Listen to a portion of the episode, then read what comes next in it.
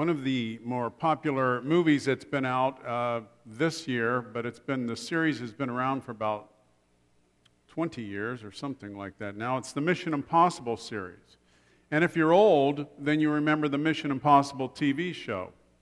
And I think about the only thing they kept from the TV show to the movie was the theme song and also the way that the man would receive his mission. Well, here's the way it starts usually. Tom Cruise in the movies, who plays the agent, what's his name? Ethan Hunt. Come on, you guys. I know you see these movies. You can tell me. Tom Cruise, who plays Ethan Hunt, finds a tape recorded message somewhere. And they try to get creative with how he finds it, whether it's in a store or a phone booth, if those things still exist. But somehow Tom Cruise finds a tape recorded message or a video recorded message.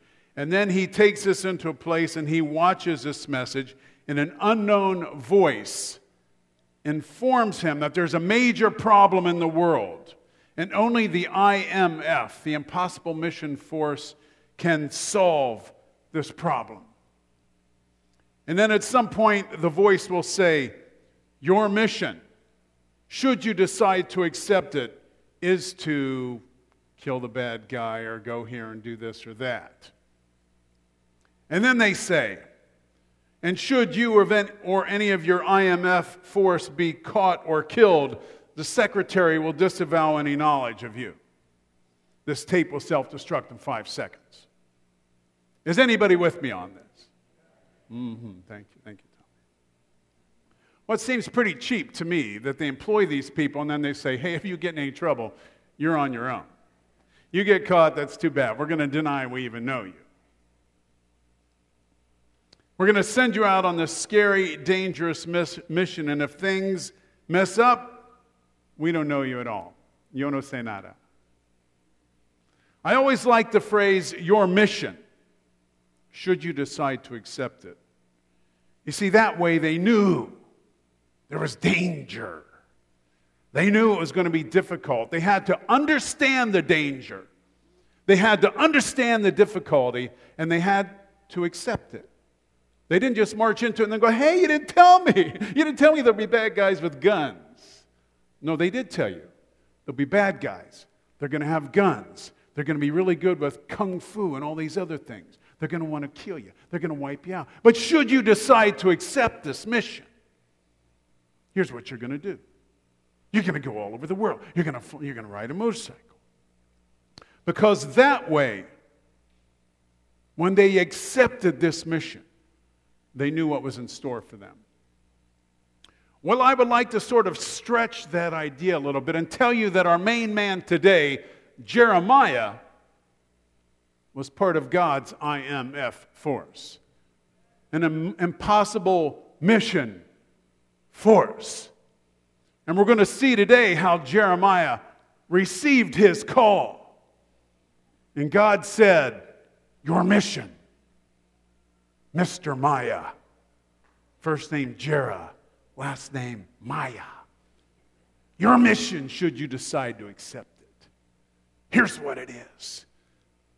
But if you get caught, I won't disavow any knowledge of knowing you because I will admit that I know you because I created you and I made you.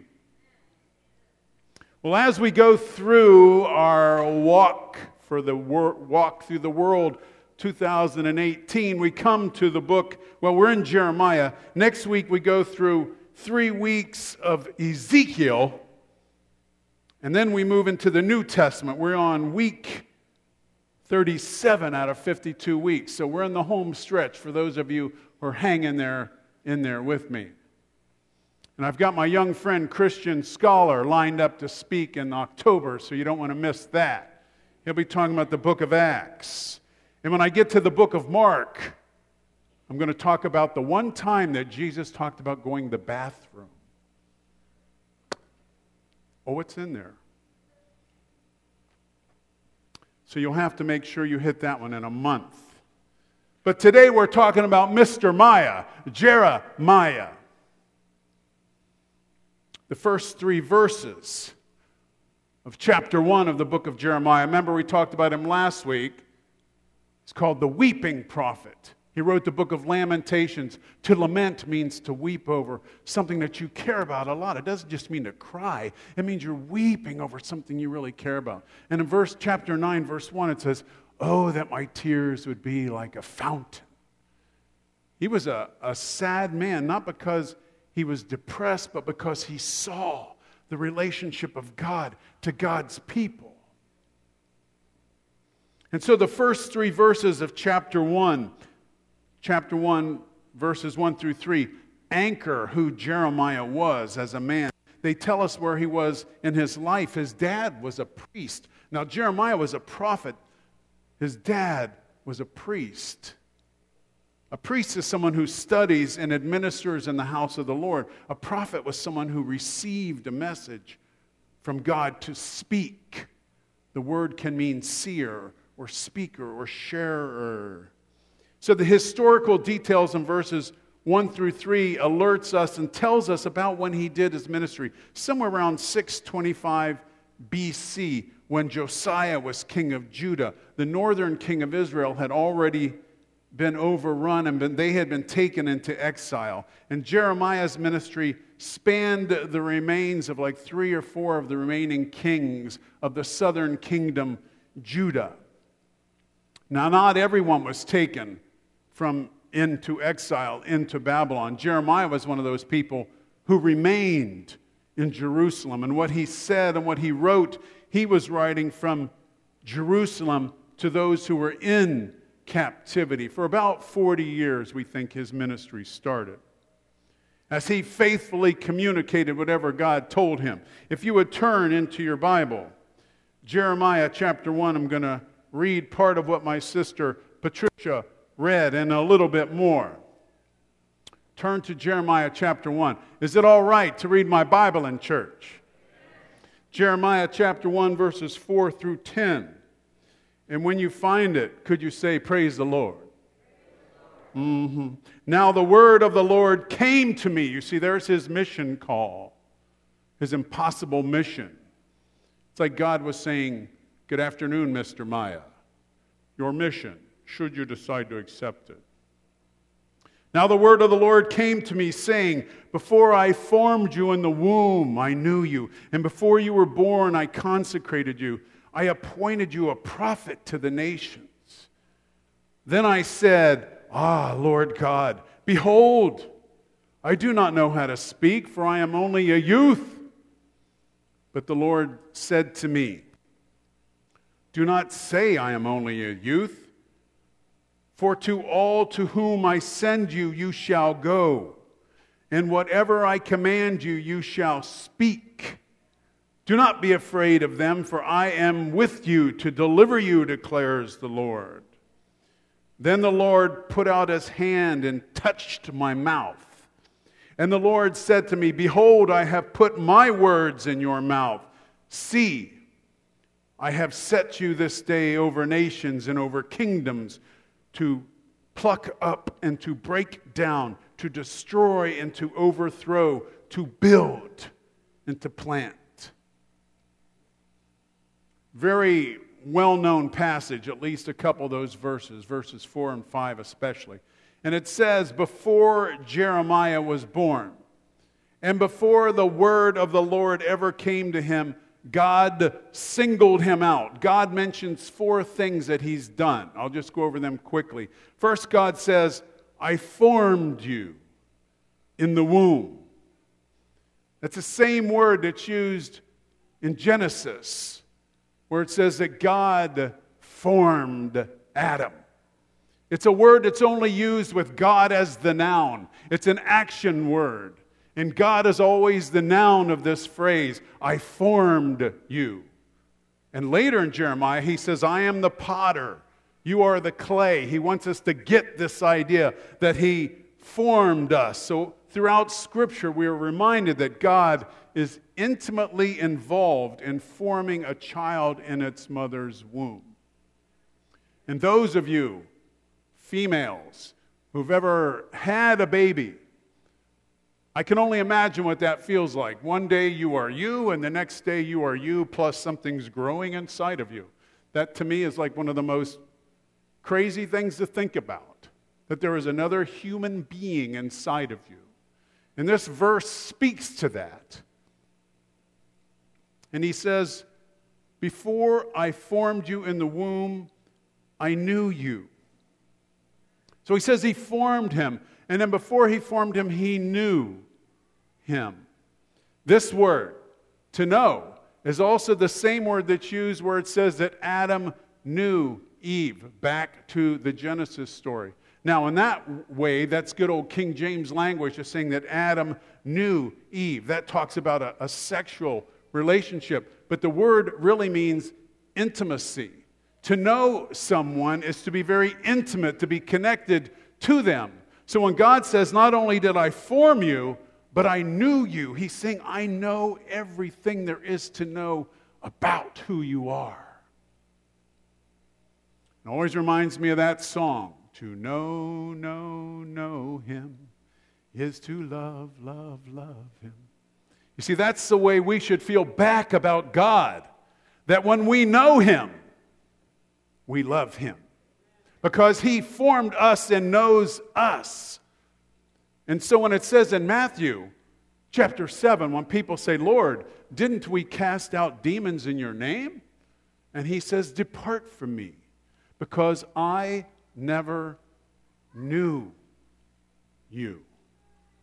So you might be doing the song and dance of trying to please God with what you eat or what you wear or what you do. I mean, I've heard people say, Oh, I didn't read my Bible enough. Well, I believe in reading the Bible, but I'm just saying you are not saved by what you eat or what you wear or reading the Bible. You are saved by the grace of God. I didn't even have to ask for that amen, except for this section. Can I get an amen? I got my eye on you. So before I formed you, he says, I knew you. I knew who you were, Jeremiah. I'm setting you aside for this call. I formed you. I know you. I'm going to consecrate you. That's the same word used in Genesis also, talking about the Sabbath day. That means to be sanctified, to be set apart, to be set apart for a holy use, to be hallowed. So, as Jeremiah writes this, as God speaks, God wants Jeremiah and us to get this idea that he's talking about a creation moment. That's why he's using the same language as Genesis. I formed you, I know you, I am setting you apart. As God set apart the seventh day, he sets you apart as well. He set Jeremiah apart, he set you apart. And you can set things apart. You could set apart like your Bible. This Bible is set apart for holy use. So I won't put things on top of it, or I won't use it to prop the window open, or I won't swat a fly with it, or, because it's special, it's sacred, it's set apart. But you can apply that to your life. If God has formed you and God has called you, then God has sanctified you. And that's why you would eat well. And that's why you would take care of yourself physically. And that's why you would not allow people to abuse you physically or mentally or sexually or any way, because you are the sanctified, blood bought possession of God. So it's not winning your way into heaven by what you eat or what you wear or what you do. It's because you know who owns you, and you know who made you, and you know who created you. So I would ask you, what have you set apart in your own life for God? It could be something like your Bible, it could be your time, it could be yourself. But think about that. What have you set apart? What is sanctified in your life for God? And then, fourth, he says, I have appointed you a prophet to the nations. To appoint means to ordain, to bestow, to grant, to ascribe a prophet was someone who delivered messages from God and from God to specific people and circumstances. Prophets weren't the same as a priest. A prophet studied and taught, but a, a priest did that, I'm sorry. Priest did that. A prophet delivered a specific message that God had given him for specific people at a specific time. So Jeremiah had an incredibly difficult mission to accept. For starters, his, his message wasn't going to be a message that people wanted to hear. Prophets are never accepted, prophets are never appreciated. Jesus said a prophet is without honor in his own country. What did they try to do to him? Luke chapter 4, they tried to drive him off of a cliff. They didn't like him, they didn't like his mission or his message. Ellen White got sent to Australia. You can't get much farther away from the United States than Australia back in the 1900s. They didn't want to hear what she had to say. The prophet is usually not appreciated. Jeremiah would be considered a traitor. He told them, Don't fight against the Babylonians. Just let them come in because they're going to kill you if you don't. Jeremiah was arrested. He was put in stocks out in the public square. He was beaten. He was thrown into a, a, cistern where he sank down into the mud. So it was important for him, before he accepted this impossible mission, for him to know that he had been formed, he was known, he had been set apart, and he had been appointed by God. Because if you forget that you are God's, and if you forget that you have been chosen, you'll give up. It'll become too hard the calling that you might feel on your life will become too hard. And that's why what happens in the church. People say, I've been called to do such and such, and I want to do this. And they go, I'm going to do it. And they start doing it, and things go well. And then people go, Well, why are we doing that? Have you thought about doing it this way? Well, I don't know. And then people start bailing out on you, and then all at once you got like two people helping you, and all at once it's just you, and you go, Well, I'm giving up. Because you forgot the original passion that called you. If God has called you to it, you got to hang on to it. I know it's easy to give up. I want to give up all the time. That's not my calling, you see. And because of these hardships that Jeremiah endured as a prophet, God forbid him from marrying. God for, forbid him from having children. It's in chapter 16. Because he had this IMF mission and he had to take care of that. He had to be focused. Now, I'm imagining that you, as a person, as a man, as a woman, as a boy, as a girl living in this world, you've had your own share of impossible missions or difficult assignments. Most of you can identify one in your own life, maybe more than one, where you said, God, this is too much for me. I can't bear this much longer. And sometimes it's external things like other people or your circumstances or your job or your school. And sometimes it's an internal situation that's causing you some turmoil, that you've got to deal with your own dysfunction or your own sinfulness or your own emotional pain, and you just want to give up. And so when God lays this on him, here, I've called you. I formed you. I anointed you. I've called you. And I, and I want you to go to these people and I want you to tell them all these things. Jeremiah's like, Are you talking to me? And so he comes up with some very natural excuses and he says, Alas, Lord God, behold, I don't know how to speak. I'm only a youth. I'm just a young person. What are you looking at me for? And there's somebody else here that could do this better than me? So let's say Jeremiah was 16. Let's say Jeremiah was 20. And I think about if God had called me when I was 20 and told me I was going to be a prophet to go out to the nations, I probably would have said what Jeremiah said. What Jeremiah said was, I don't know how to speak because I'm a youth, was probably accurate. He probably had little experience and he probably had few speaking skills. And he looked at the mission and he decided, I do not want to accept this mission Eh, because he looked at himself rather than the God that was calling him. And he says, You got the wrong man for this job. And so God's reply to Jeremiah is instructive. God doesn't give him a pep talk or say, Come on, you can do it. God basically tells Jeremiah, My presence in your life, Jeremiah, will triumph over every single deficiency that you have.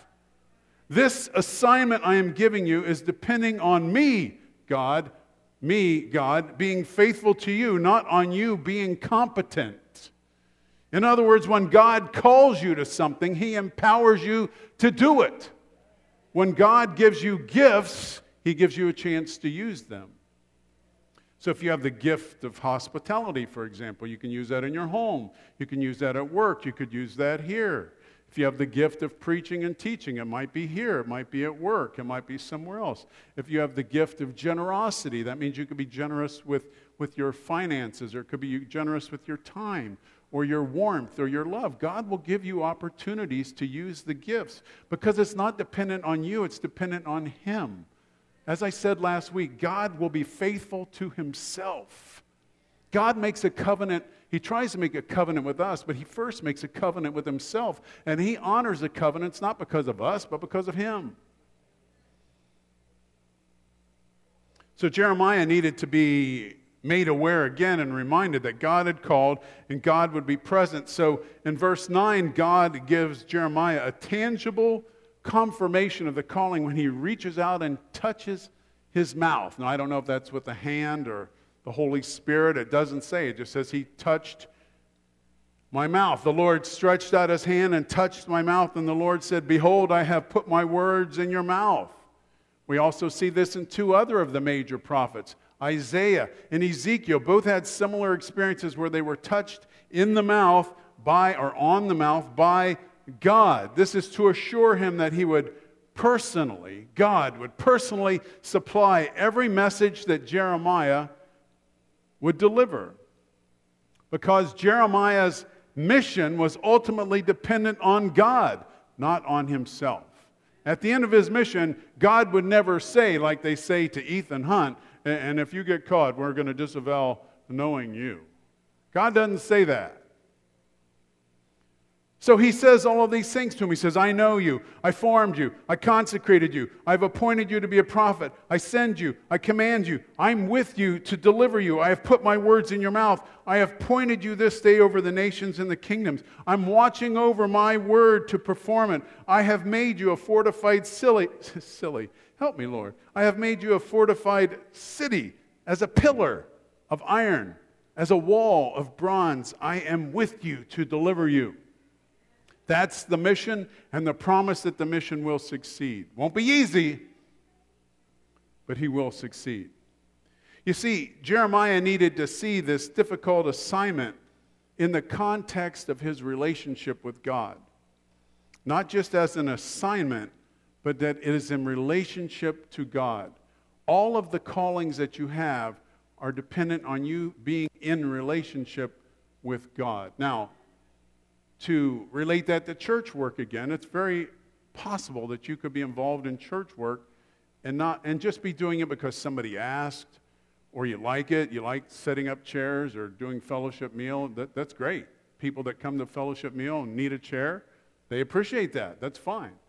But ultimately, your ministries are related to the calling that you feel that God has placed on your heart because you are in relationship with Him.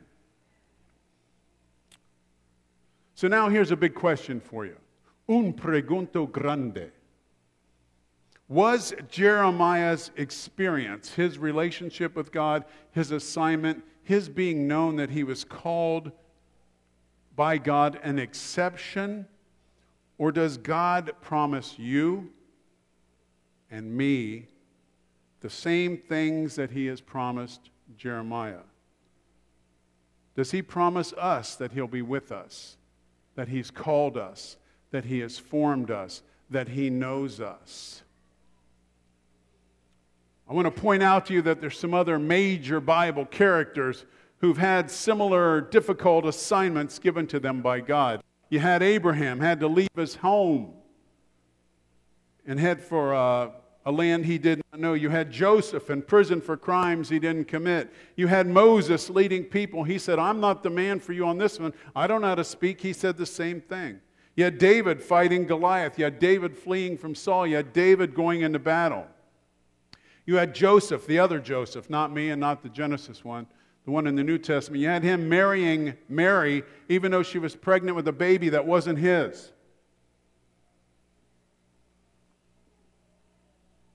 You had Paul assigned to be a Gentile, uh, help me, Lord. You had Paul assigned to be an apostle to the Gentiles and to suffer for Christ's sake. God gives difficult assignments to people that he empowers to commit and finish those assignments. And so the question is really does God know, consecrate, and give difficult assignments to people in just the Bible, like Bible heroes? Are these things just for the Bible heroes, or are these things for you and I as well? It, it will affect the way that you read the Bible. If you are reading this as nice stories, and oh, isn't that nice? God called this man years ago and he formed him and empowered him. That's very nice. You can learn. And I could ask you a bunch of questions. What, what was Jeremiah's name? Weeping prophet. How many books in the book? How many chapters in the book of Jeremiah? 52. What other book did Jeremiah write? Lamentations. You see, we could, we could learn. We could learn facts about Jeremiah. If this is a book for us to just learn as facts, as history, that's cool. I like history. But if this is a book for us to learn about a man who was called in the same way that you and I can be called, then that's different. This is a textbook about current stuff from a current God who's alive and well in Savannah, Georgia.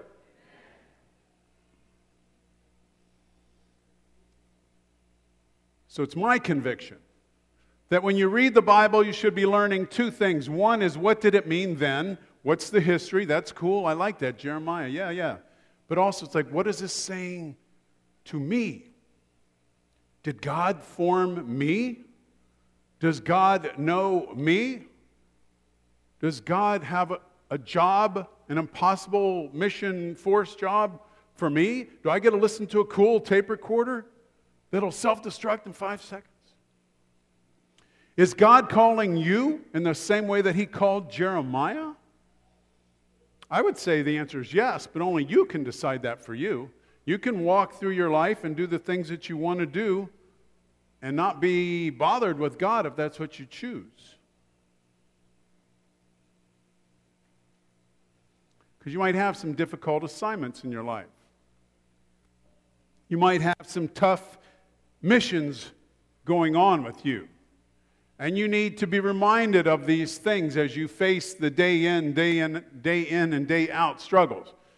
That there is a God who formed you. Can you say that? He formed me. Let's try that again. He formed me. There is a God who knows you. He knows me. There is a God who has sanctified me. He sanctified me. There's a God who appointed me. He appointed me. That's your impossible mission force card. You're a secret agent in the calling of God. So you might have some difficult assignments in your life where you need to be reminded of this. He formed me, He called me, He appointed me, He sanctified. You might have some difficult assignments in a relationship in your life. Core important relationships in your life. You might have problems at home with your family. You might have problems with your work family. You might have problems with your friendships or lack of friendships. You might be in need of a friend. That's one thing I've learned in being here over a year. It's hard to make a real friend. You can know a lot of people, but it's hard to make friends, at least in my mind. A friend, somebody that you trust and knows you, and all those kind of other good things.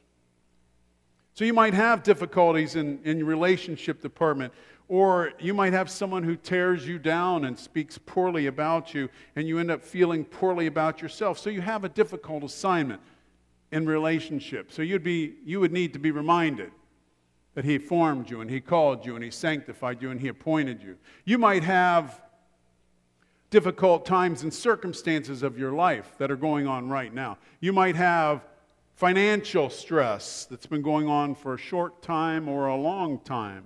You might, as they say, have more month than you have money. The money runs out about the 20th, and you got like $2.27. You ever go to Publix? Well, I do. I put my debit card in there, and they say, Do you want money back? I go, Yeah, I want money back. I don't want to take it out of my account. I just want you to give me some money back. Or else you put the thing in there and it'll say $60. Is that okay? And you go, no, it's not okay. It's really, it's really not. Just give me the stuff. So you might have difficult circumstances with related to money and it seems like you can't get ahead. Or you might have difficult circumstances where you've just experienced a loss. You've lost a job, you've lost an idea of what your future would be like because of a health concern. You might have lost a loved one. Things have changed. You get bad news from the doctor, and all at once they say something, and you thought you were going this way, and now the doctor says, No, you're going to have to go this way because we've just discovered something. So there could be some impossible mission you have in the circumstances of your life. That's when you need to know that He formed you, He knows you, He appointed you, He sanctified you. When you have those difficult circumstances in your life, you might have a difficult assignment in the brokenness of your, your inner life. You realize that you're human and you struggle with your humanness. You want to do better and you can't, or you think you're going to do better and then you fall back and you feel like giving up on yourself. That's when you need to be reminded He formed you, He knows you, He sanctified you, He appointed you. You might have some physical or some medical problems. You have a medical condition that kind of dominates your life. You have to spend a massive amount of time and money dealing with these issues and it seems overwhelming. And perhaps your life physically really is on a downward slide from what it used to be. You know, it's a shame that youth is wasted on the young, if you think about that. Think about what I just said. It's a shame that youth is wasted on the young. Because I can remember living at home and being all upset that my mom wanted me to be home at 10, a, 10 p.m. or something like that, or I couldn't watch what I wanted on the three channels that I had to get up and change all by myself. I look back at that and I thought, I lived in a house, I didn't pay anything. I had someone doing my laundry. We had a thing called a clothes chute. I don't even think they build clothes chutes anymore. Anybody know what a clothes chute is? Mm-hmm. Mm-hmm. It was on the second floor. I put my clothes in this thing, they went down, and like two days later, they miraculously appeared in my room. All washed and folded. It was magic. I don't know what happened to the clothes, but they kept reappearing clean and folded. Think about it. What was I saying? How did I get off on that? Thank you. And so, what happens is you can physically be at this point in your life. You can probably think back to the time you were the healthiest you've ever been. And you think, wow, back then I didn't know I was healthy and I had it. I just assumed. I just assumed it would keep going. And then it doesn't, does it? All at once you look in the mirror and you go, who is that? What is that? How long's that been there?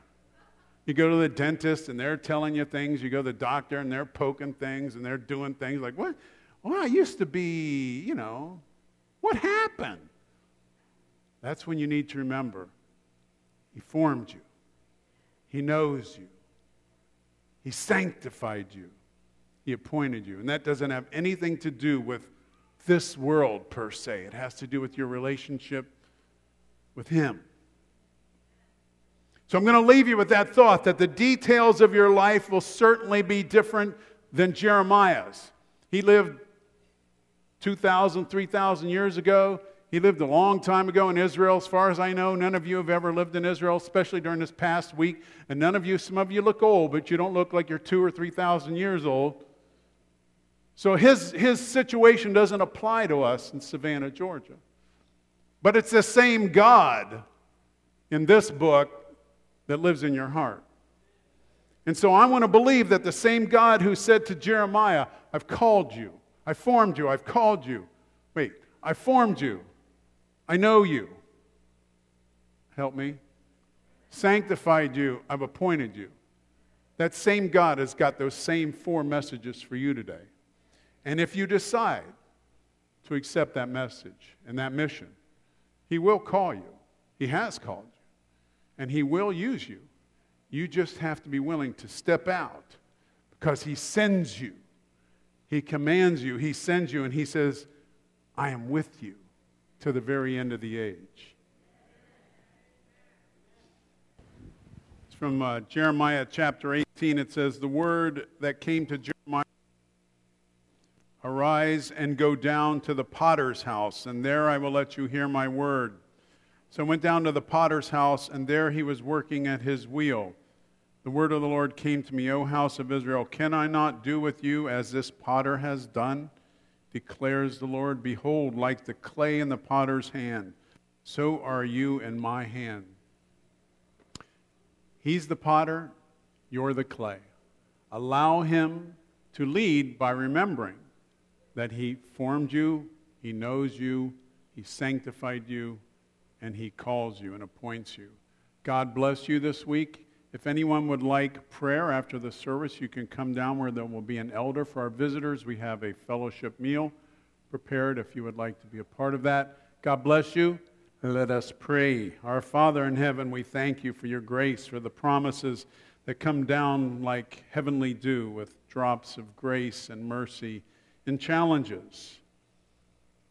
Lord, as you've called us, lead us. Fill us, guide us, bless us this week. Bless each man and woman, boy and girl here. Thank you. We're a church family here in Savannah. We pray. In Jesus' name, amen.